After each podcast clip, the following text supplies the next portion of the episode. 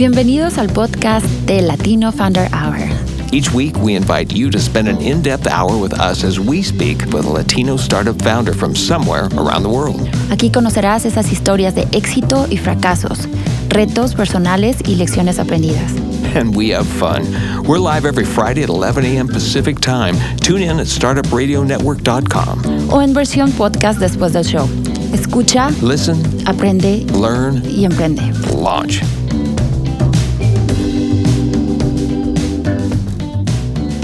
Feliz viernes a todos, bienvenidos a Latino Founder Hour Podcast. Eh, ya se nos acabó mayo. Y No, no, no, de shh, 2019. todavía no se ha acabado. Bueno, se, se Quieto. acaba más tarde. y bueno, le- les damos la bienvenida a Edgar Navas, fundador de Clica. Silvia Salazar, fundadora de Tono Latino. Y hoy tenemos una invitada repetida de- del año pasado. Vamos a escuchar qué ha pasado en estos últimos 12, 13 meses. Le damos la bienvenida a Lisa Morales desde Nueva York. Lisa, ¿cómo estás? Buenos días o tardes para ti.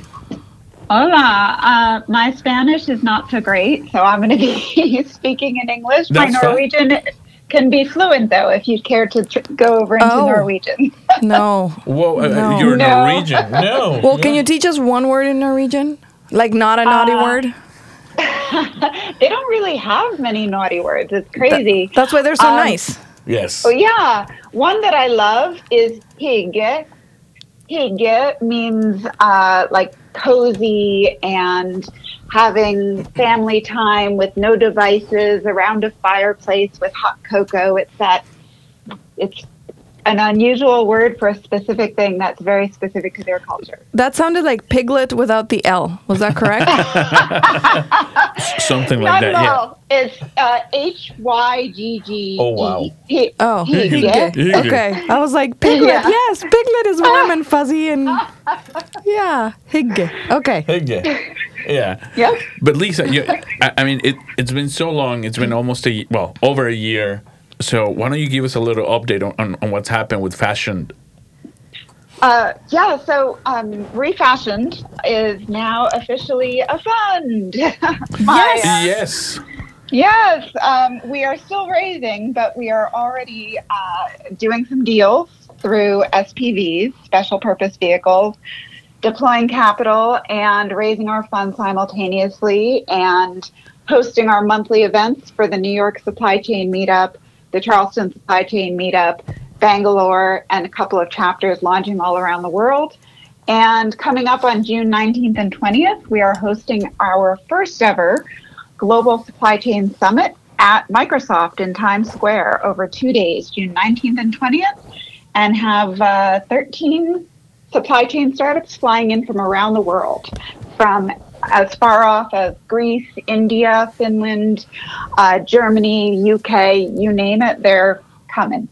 Oh wow. And, and are, are those startups mainly supply chain or fashion industry or So combination? they're, yeah, so they're uh, supply chain and fashion supply chain. If Okay. uh, our our agenda has broken it down into uh, different tracks. The first day is invite only and C-suite executives with panel discussions, and the first track happens to be around fashion and retail supply chain. Uh, we have a logistics track, maritime, and then two blockchain tracks. And then the second day is basically a demo day of those 12, uh, 13 companies just doing demos, presenting, and that's open to the public. Oh wow, okay. And so, so, so tell us. Um, so last year, you know, you you, you, you told you know you, you had founded New York Fashion Tech Lab, and w- was this the development? Was this the continuation of that project?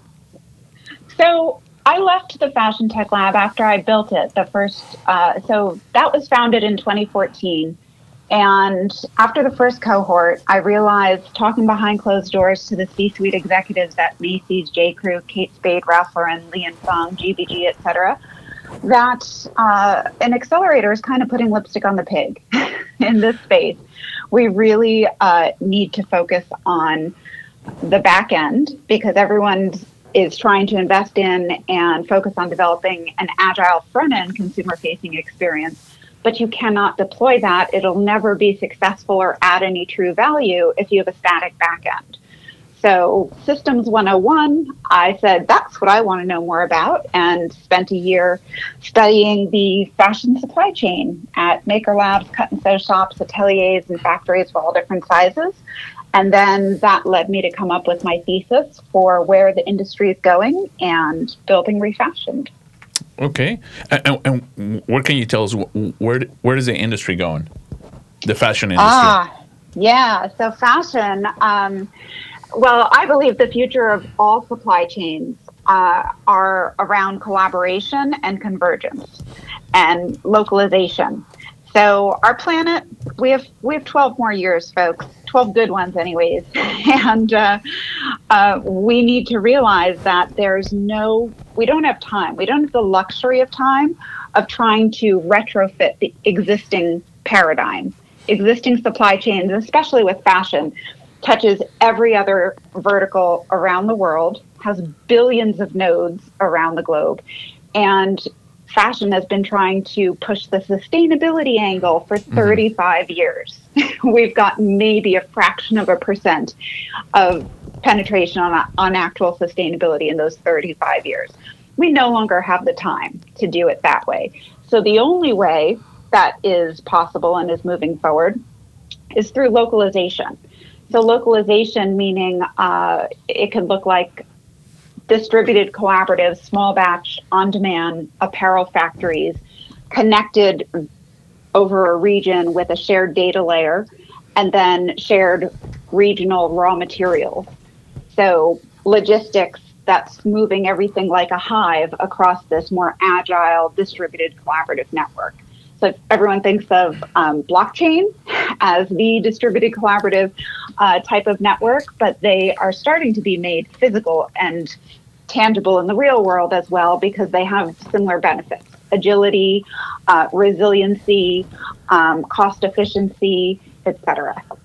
Okay, but you know now, now I'm going to start uh, poking more, more, questions because you know one of the things in the fashion industry um, at large, and, and I don't know if you know, fashion obviously can be broken down in many sectors, but it tends to be very non-sustainable because again, no, number one, there's a lot of waste, there's a mm-hmm. lot of um, uh, you know transportation. Obviously, the, the the, the carbon footprint is gigantic in that industry. So what are the steps that you see that need to be happen? Do, do, do they need to be consumer facing or industry uh, uh, facing? You know, for any real changes to to happen. Yeah, so I've been personally working on uh, getting the big players across the world, fashion houses and, and holding companies, to align behind the vision I have developed for localization. And that really is if we create this new shared infrastructure, then you can literally create one off on demand products. So everyone's been trying to get at this customization and personalization thing. And again, it, it doesn't matter if I can bedazzle a shirt and that's what you think customization needs to mm-hmm. be. What customization really offers as an opportunity for brands is to eliminate or at least immediately drastically reduce the amount of dead stock. In the US alone, we had over $50 billion worth of dead stock. That's clothing, finished goods that couldn't sell even at 90% off. Wow. And oh, get shipped to Oh yeah. They get shipped to landfill or they get incinerated. Yeah. There's no way to recycle that? No. not okay. currently. So, and well, the, the, yeah, no, not not not financially uh, sustainable. That's that's the question. So, yeah, there's always a way. But, uh, yeah but it's not you know it doesn't make that, sense okay can you repeat that because i want everybody to hear that statistic again. So now that we're all paying attention yeah. because uh, like my brain is trying to process what you just said and i'm and it's hurting. My heart is hurting. it, it does hurt. It we should all be made more aware of the impact our consumption is having on our planet. Mm-hmm. because it's it's frightening when you're stared in the face with the cold hard facts so the fashion industry alone, US fashion retailers last year, according to a business of fashion study, had $50 billion worth of dead stock. And that's what they call it. Billion dollars yeah. of clothes yeah. that would not sell even, even at, at 90%, 90% off, yeah. guys. Yeah. And they go to a landfill. I don't even know quantities, how much. That is a lot of t-shirts, socks, and we shoes. used to ship that stuff to China or yeah. Africa, and they no longer will take our textile waste. Mm-hmm. wow. So other countries are not taking our, our, our waste, our waste anymore, uh, and yeah. that's after the fact. Like Edgar just said, there's a lot of. Um, waste in the process. I uh, I heard recently that making a T-shirt uh, takes like I don't know how many like absurd number of gallons of water. So now every time I want to buy a T-shirt, I feel really guilty.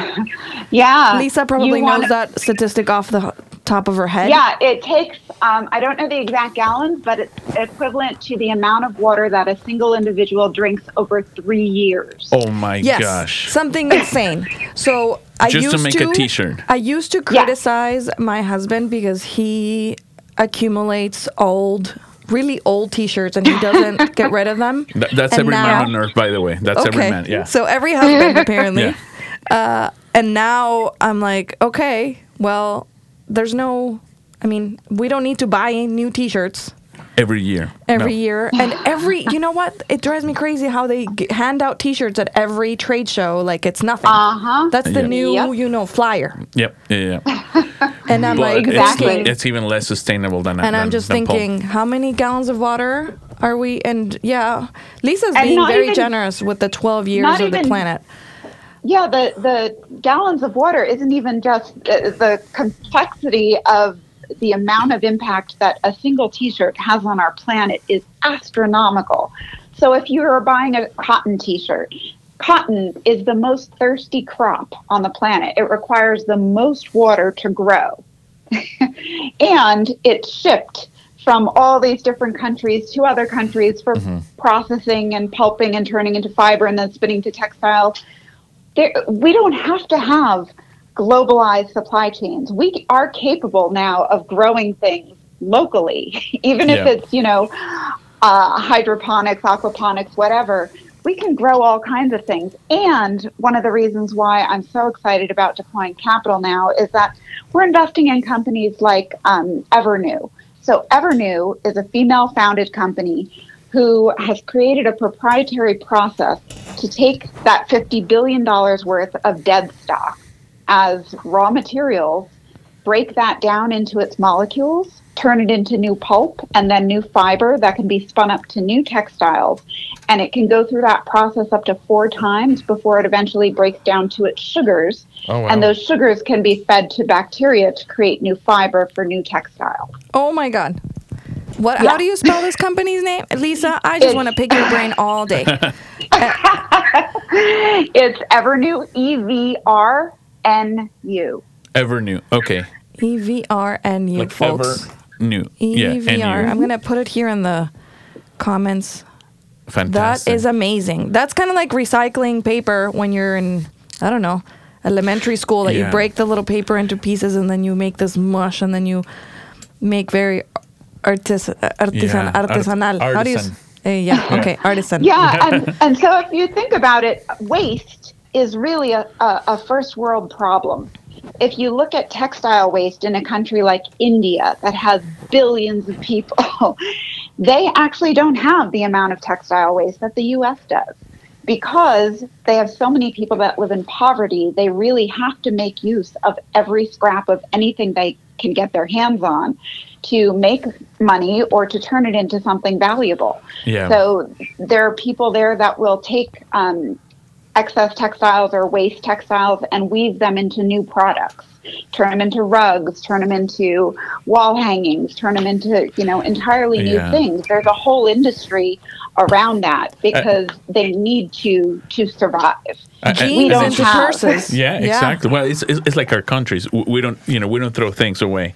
No, you know, we the, repair the, them. We repair, we yeah. reuse, we reconfection, whatever you want. To re yeah. everything. Yeah recycled and, before and the, the word even existed. I, I was so mad the other day. My my one year old Beats wireless headset, one of the earbuds just stopped working. So I, I tried to find a way. Is there somewhere I could take this to get it repaired? Of course not. So I tweeted angrily that, you know, why can't we repair things anymore? And Beats tweeted at me, "Oh, you know, we'll help you. Um, we'll send you a box. You can send it in, and we'll repair it." No, they just sent me a whole new set of Beats. Oh boy. Oh. And, and what happened to the other But, ones? Just uh, well, landfill. I have no idea. Yeah. Landfill. They could do a refurbished. They might sell it as a refurbished product Probably. once.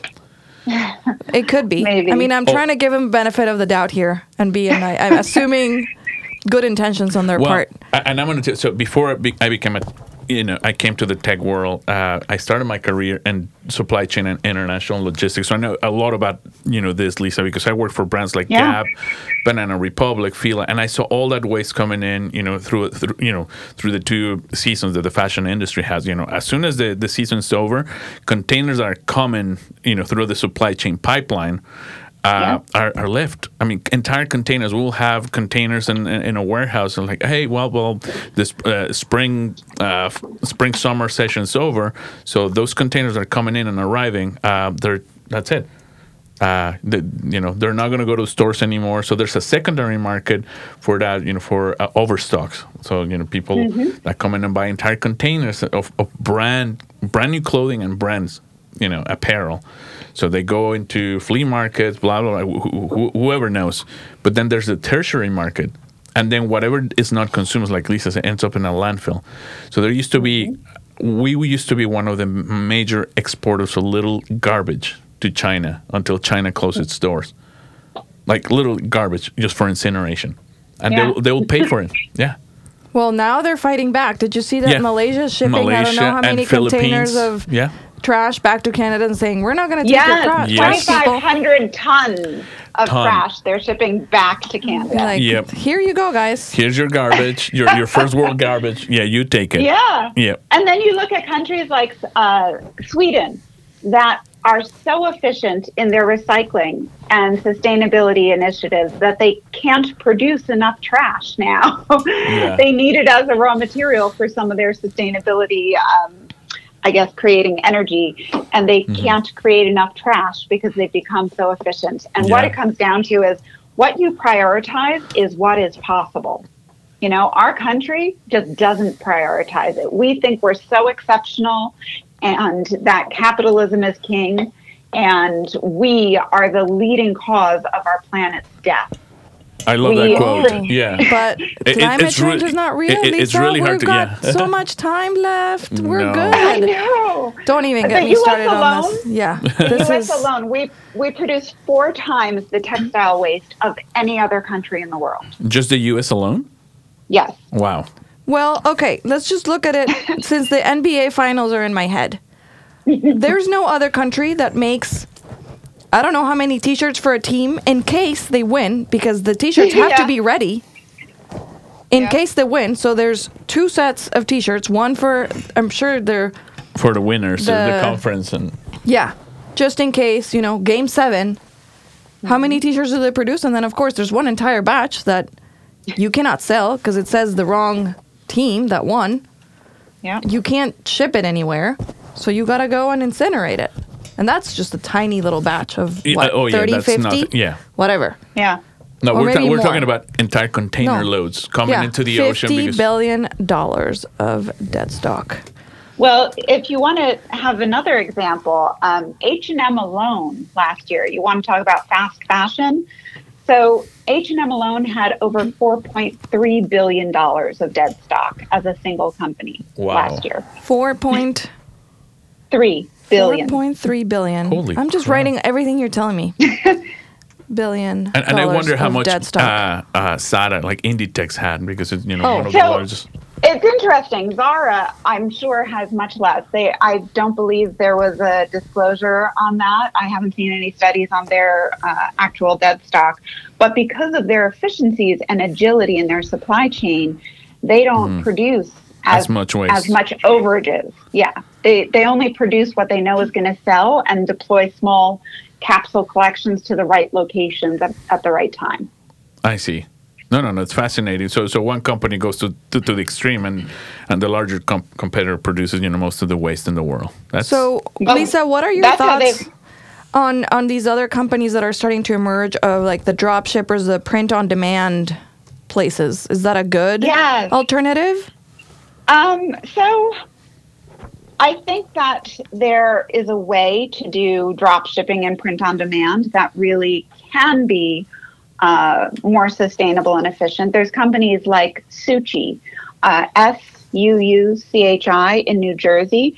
She has a factory where she does small batch quick turn on demand, uh, even made to measure for clients from emerging fashion brands to major corporations that want to produce more targeted capsule collections. So I think obviously anything where we can get the bigger brands looking towards producing smaller quantities that they know they can actually sell and maybe produce some, uh, you know, a couple of passes of that same run. Um, it's far more efficient. We need to stop thinking that volume is king and stop chasing that uh, race to the bottom of, ooh, I got it for, you know, uh, 50 cents imported, landed, uh, but I had to buy over, you know, 50 million extras I just know. to get it down to that price point, knowing that I'm going to incinerate half of it. Wow, yeah, it's it's just brutal. I mean, just to think, and, and you know what? I think it's it's it's for the people to know the consequences of that quote unquote bargain. I think you know Yeah. that, that's going to create conscious and everybody else. So I think the the um, part of the localization vision that I have that I've been sharing with companies like H and M and Walmart and Li and Fung, et cetera, is that if we do a localized distributed network of small batch factories, say we put a factory in a micro factory in every Walmart um super center. They have thousands of stores within 10 miles of 90% of the US population. Again, we don't need to repurpose existing buildings or build whole new infrastructure. There's plenty of buildings out there. We've over Yeah. uh, commercialized our real estate. And so we can put one of these facilities in their existing facilities with great proximity to existing customers and encourage recycling. You know, fast fashion, everyone is trying to get rid of. I say, you know, that that's a lovely dream and aspiration, but it's not going to happen within the time we have left. So all we should focus on is the new paradigm, building a better mousetrap, a better way to encourage circularity and sustainability that fixes the the part of fast fashion that's so toxic. Okay, you want a new t-shirt, you have to trade in your old t-shirt Yes. for us to break down to molecules and turn into mm-hmm. new fiber and then you'll get credits toward buying your new t-shirt. I love it. Hey, Lisa, we- we're going to make a small break just to pay the bills and talk about sustainability here, and we'll be right back to 30 seconds. We'll be right back. Okay. CPA dudes where accounting is never boring. Their price is not based on time. Instead, customers decide what to pay them. They don't charge you for sending invoices, phone calls, emails, texts, or meetings. They just get the damn job done. Find them at cpadudes.com slash startup radio. Today's episode of the Latino Founder Hour is brought to you by Publicize, a deconstructed PR subscription service which generates effective visibility for your business. Publicize has broken down PR into a modular setup, keeping quality high and simply charging fees for the targeted PR you require. Check them out at publicize.co and tell them Claudia and Edgar sent you. Well, we're back uh, with Lisa Morales desde Nueva York. Um, you know, very interesting talk. But uh, Lisa, so we're talking about sustainability in the in the textile industry. Now, what are the prime examples of startups that are tackling that? You already mentioned one. Is there anything that you've seen? You know, whether it's textile, like you know, we have a a, a listener here talking about hemp. Uh, textiles. Uh, is there anything else that you've seen that's you know quite innovative and you could be one of the potential solutions for this? Yeah, so I, I think that things like hemp are really interesting. They're they're far more efficient to uh, to grow than cotton. Uh, they they're making some breakthroughs in lab processing of the hemp to m- make it as soft as cotton because that's been one of the biggest pushbacks. It feels like a burlap sack, you know. Yeah. Yeah. Um, so there's there's a lot of new innovations that are happening around textiles, including things like pineapple Piñatex, being able to turn pineapple waste into leather, Wow. or mushrooms being turned into leather. Um, and and this obviously again pushes back to why are we not producing more things locally? Yeah. If we don't need to farm cows to produce a leather-like substance, why don't we, you know, grow more uh, mushrooms or pineapples locally, hydroponically, um, in a lab somewhere, underground, whatever, and we we can produce all the things that we really truly need to survive locally. Um, it requires a change in mindset, though. And, and in talking to these big brands and retailers, the biggest hurdle that they have to get over is it, like throw away everything you know about the current supply chain. It's dead to you. Yeah. now, what does it look like? All we can focus on is what does it need to be to solve all sides of the equation? How do we produce customization, on demand, circularity, local, transparent, uh, made to measure?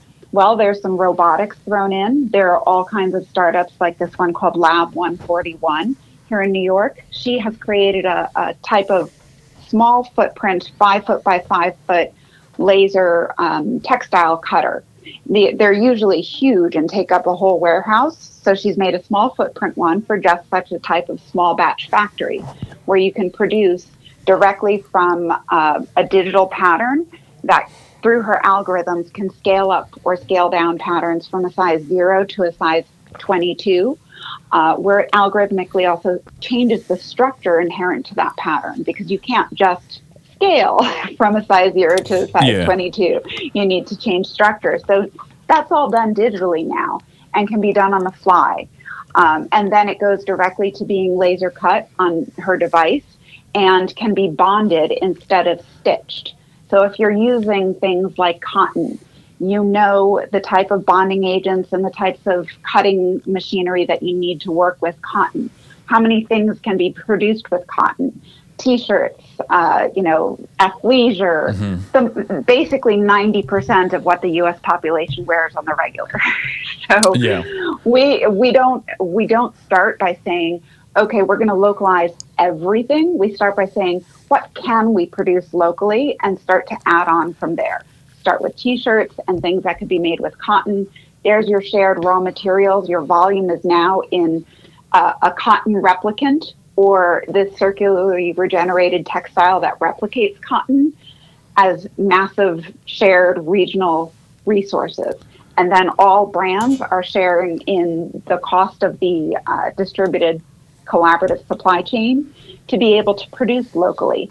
And, you know, if you're eventually, I see this model as being if I live in New York, but I'm visiting LA and I want to purchase a t shirt that I find in LA, I can purchase it there and I'm purchasing the digital asset, which could then be shipped, uh, sent to the facility that's closest to where I live.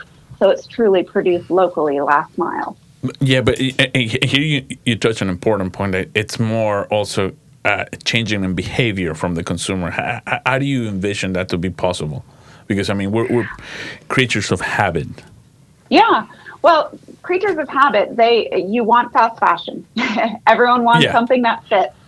If you can incentivize the right behavior by giving them benefits, you know, if I need to go to a Walmart, the closest Walmart to me living in the burbs of New York City is, I don't know, maybe 15 minutes away. I would drive to their store if I knew that I could get my body scanned, co design my own garment, uh, virtually try it on with augmented reality before I hit purchase, and uh, have it produced locally, sustainably, to my size and measurements within 15 minutes to an hour. And have the option to say, oh, do you want to do some shopping in the Walmart Supercenter? Yes, uh, I'm going to be here for about an hour. Would you like to have a bot bring it to you at your location in the store when it's finished? Or would you like to have it delivered locally last mile? Or would you like to pick it up in the drive through as you're leaving? We will notify you when your garment is done. Oh wow! Now we have an Alexa here, and I'm sure she's listening to it. So Amazon is listening to that. So, Yeah. Oh, hello! Yeah, can, can you imagine? now, can you imagine if you can do that in the comfort of your house? Well, don't, uh, I believe there was something about Amazon and partnering with like a mirror that could help you. Yeah, Yeah. uh, there it's working. It's, it's, so- it's- somebody's working there. on it. Yeah, Okay. somebody's working on it, but that's a little bit far away in uh, the future, maybe sooner than piece rather that- than later. But the piece that Amazon's working on. So they are working on getting to know you and your taste and your measurements and sizes. The piece that they don't have is this infrastructure. So to be able Yeah. to produce fashion, they still have to use the existing supply chain. This current supply chain I'm talking about, I know all the businesses, the startups and emerging companies that are building all the core components. I've been working on getting the right brands and retailers to see the opportunity and to see they don't have to build this from scratch. It's just a matter of assembling the right parts in the right configuration. Okay. I want to ask you, what are some things that we can start doing now? Like, okay, I'm well for now. For first, I mean, first thing, I'm gonna be a little bit more conscious of the products and the materials that I buy, and use less cotton. Uh, But what are other things that you can tell us and for our listeners that we can start doing right away when we are buying? Like, okay, first of all, buy less, uh, Yeah. or buy locally produced. Look for more sustainable fashion. But what are some other things you can suggest that we do to help with Sure. this issue?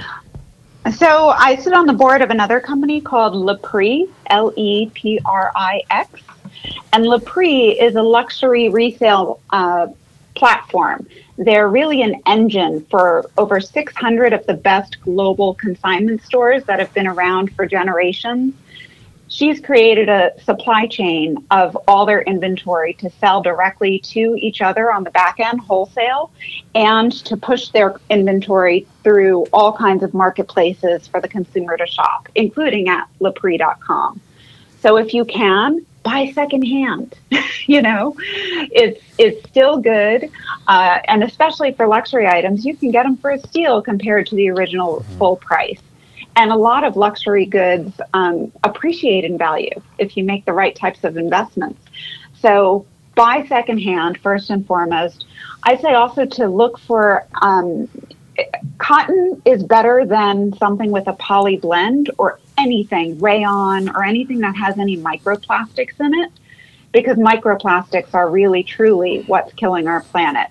They have found particles of microplastics. These are fibers that are extracted from when you wash something that has plastic threads or fibers um, and it gets you know expelled in your wastewater from your mm-hmm. washing machine Ends up in and- a and- rivers. Yeah. yeah, ends up in the rivers and the oceans. They have even found microplastics at the top of remote mountains.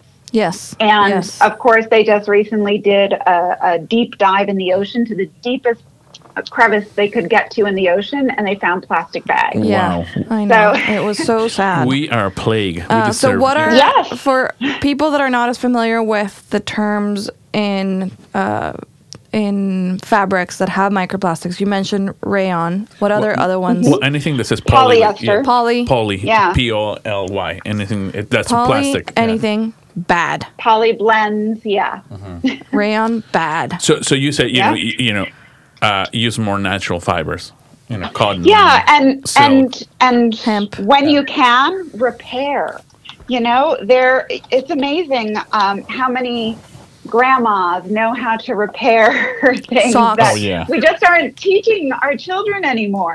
No. Teach your kids how to repair a, a button that falls off a shirt. It's not trash just because you don't know how to repair it. exactly. Yeah. You know, I and uh, remember there's even my mother repairing socks, and she would use this um, like a wooden egg to put inside the sock so that she could stitch. Well, you can't. Oh, you need to stitch it with something inside, and of course, it cannot be your foot. Yeah, So yeah. you you put you she would put these like huevitos de, de madera inside the sock, and then she would stitch it. Wow.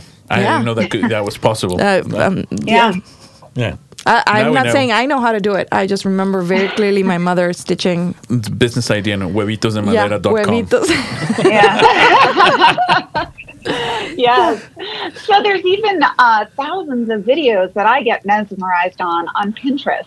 If you go and search for DIY repairs, you can find the most mesmerizing ways to fix a hole in a sweater that, you know, oh, I got a hole in my cashmere sweater. Where, what am I going to do with it now? It's right in the front. I can't disguise it.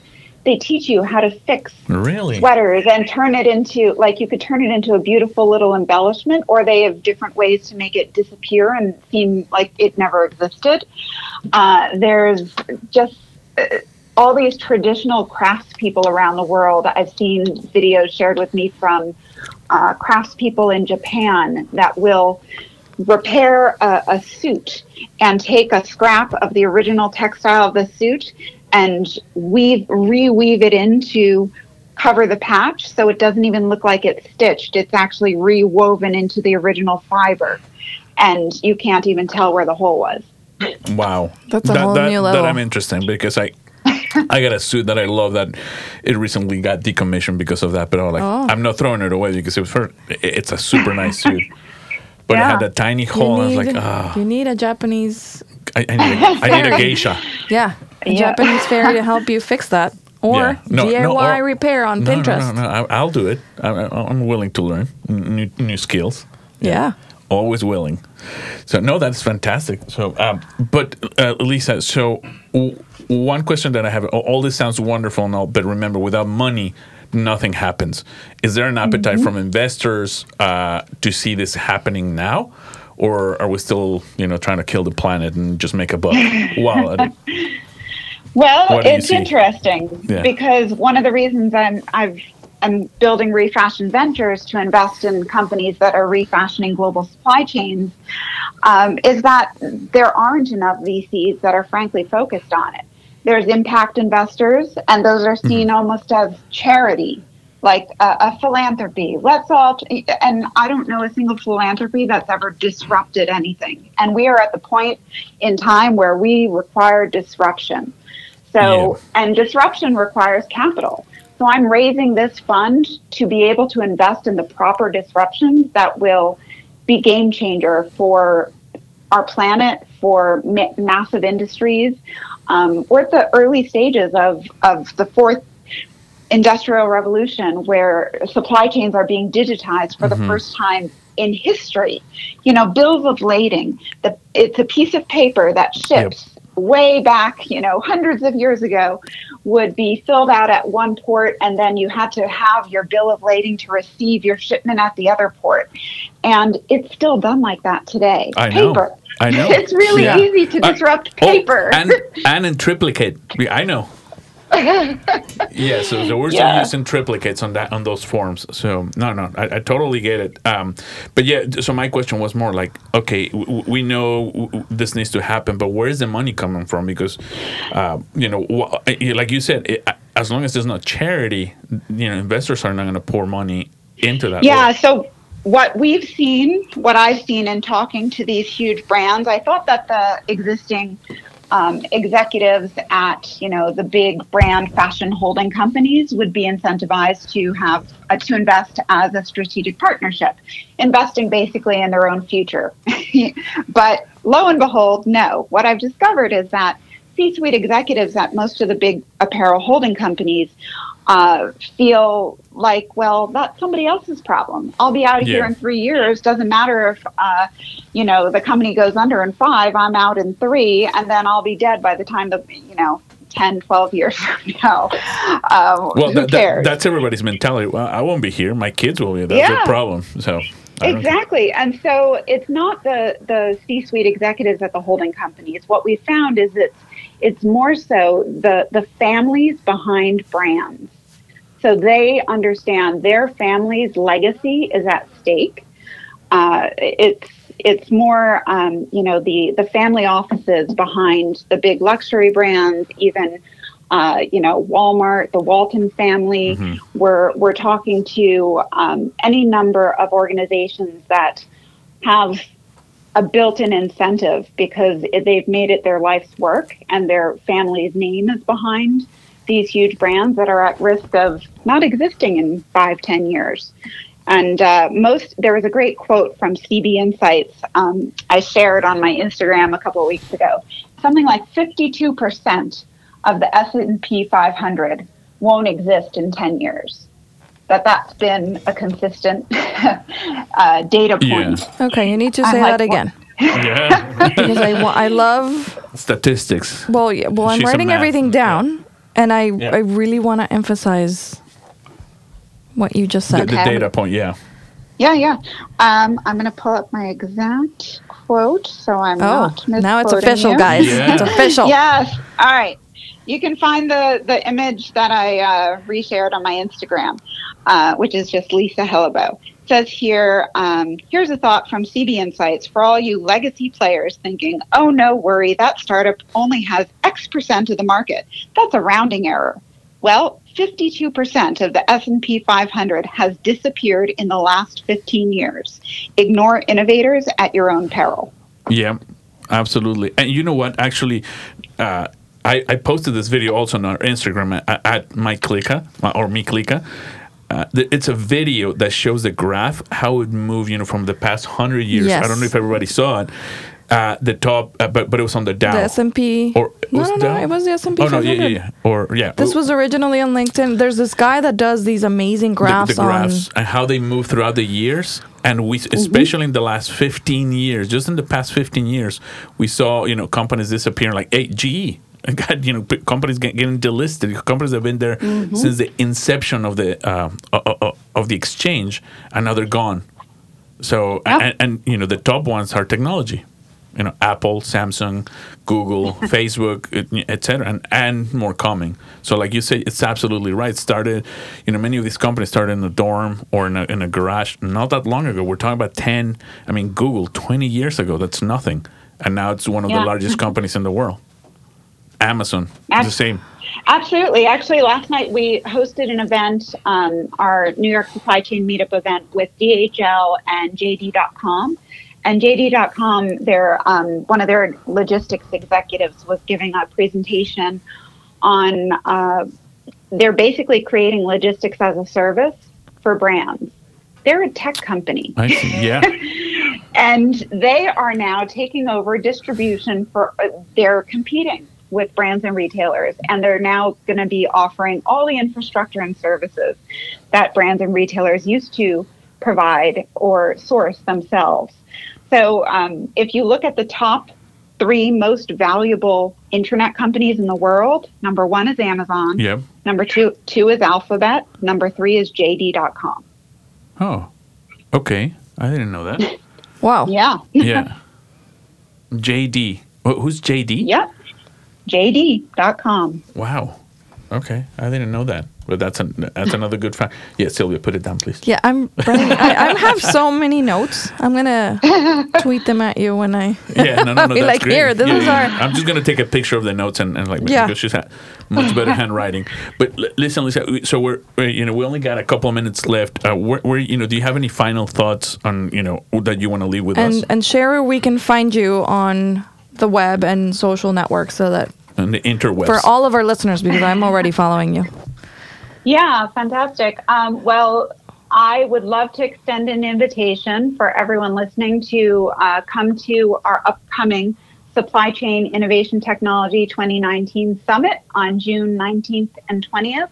You can find information on it on the New York Supply Chain Meetups website, which is just tnyscm.com. So initials of the New York Supply Chain Meetup.com. Uh, all the event info is on our website, and you can also learn more about our fund at refashiond.com, and that's R E F A S C uh, S H I O N D dot yeah. com. So there's no E at the end. It's just refashion D. Um, and yeah, we would love to see you at our events. Um, you can find me at Lisa Hellebo on most social handles. And um, what else? I don't know what else to say. I'm I'm treading water. I have so many things brewing right now. Well, We're I can I can tell you for- I can tell you from my notes that we are going to summarize the three key things that Lisa recommends. Buy secondhand.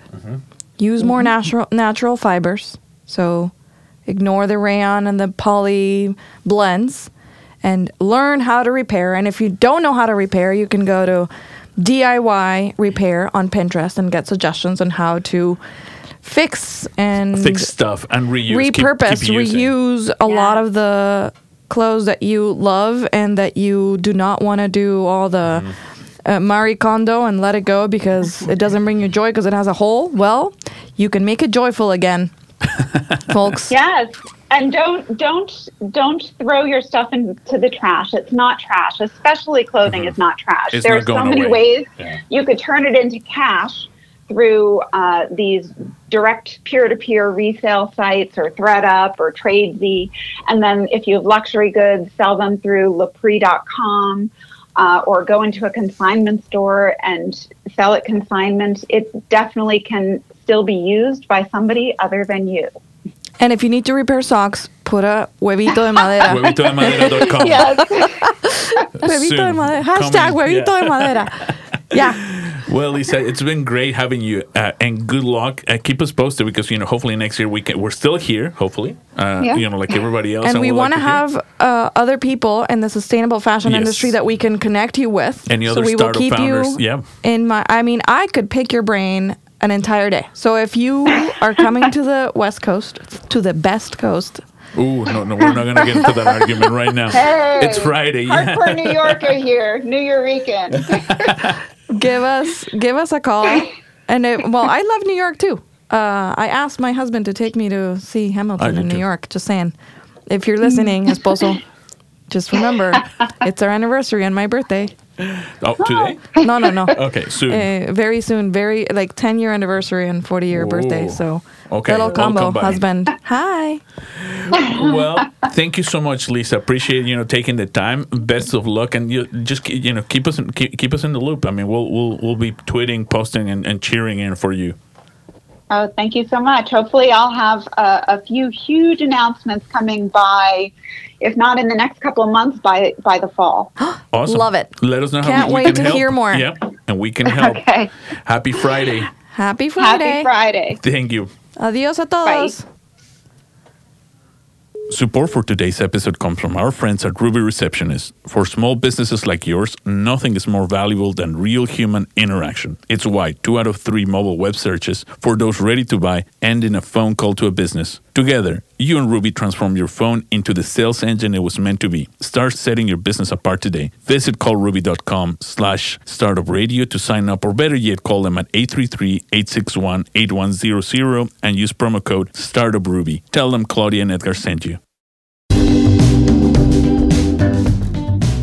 You've been listening to the Latino Founder Hour podcast. El programa Latino Founder Hour es grabado en las instalaciones de NetSpace en el estudio Bigfoot Podcast en la hermosa ciudad de Portland.